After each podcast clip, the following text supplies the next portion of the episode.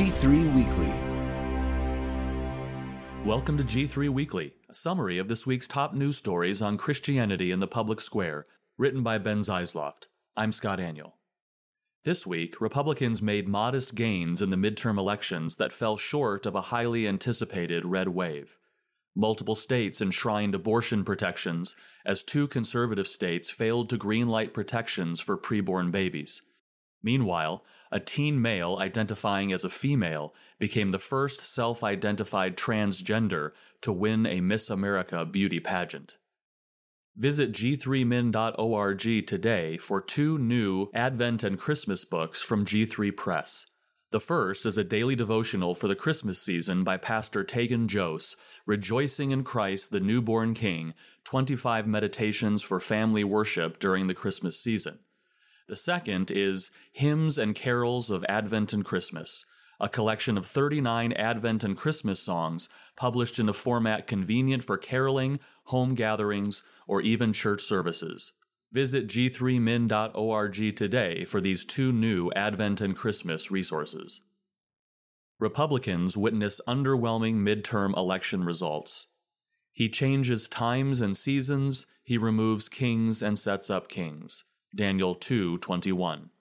Republicans won a handful of important midterm election races, yet failed in many high profile contests as a red wave only washed through some parts of the nation.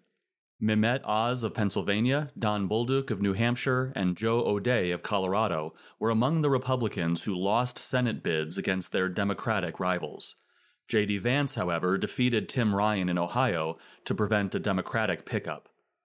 While results in Arizona and Nevada continue to be tabulated, the Georgia Senate election will advance to a runoff between Republican Herschel Walker and incumbent Democrat Raphael Warnock next month. No major news outlet has called the Senate for either major party. Ron DeSantis of Florida defeated Democratic nominee Charlie Crist by roughly 20 points, while Greg Abbott of Texas and Brian Kemp of Georgia also defeated their Democratic opponents by robust margins. DeSantis's coattails led to major gains for his party in the House of Representatives, which is now expected to flip narrowly toward the Republicans, according to a projection from NBC News. The modest Republican victories, though less than the red wave that some commentators had anticipated, could slow the agenda of President Joe Biden for the next two years. As former President Donald Trump prepares to announce a third bid for the White House, some Republicans have begun to prefer DeSantis as the new figurehead of the party. Preborn babies suffer the greatest midterm losses. God is a righteous judge and a God who feels indignation every day. Psalm 7:11.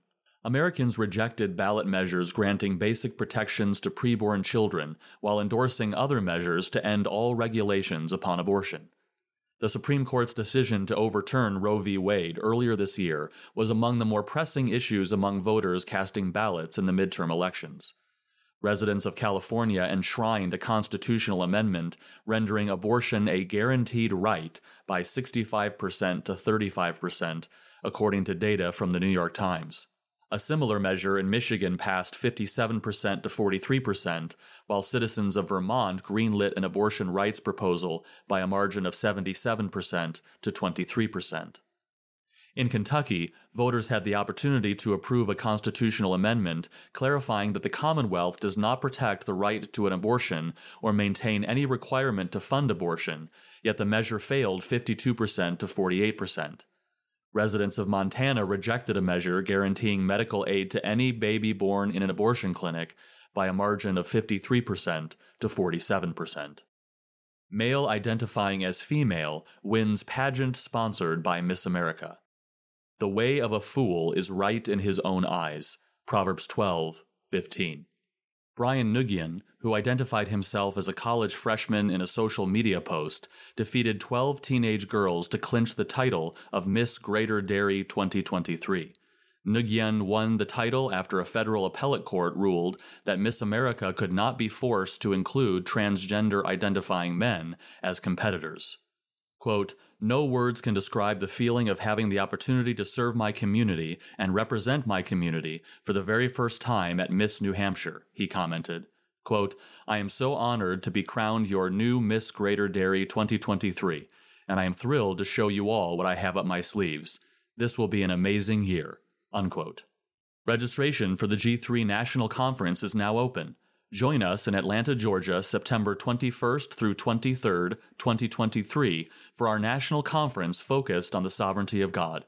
Speakers will include Voddie Baucham, Paul Washer, Steve Lawson, Josh Buice, and more.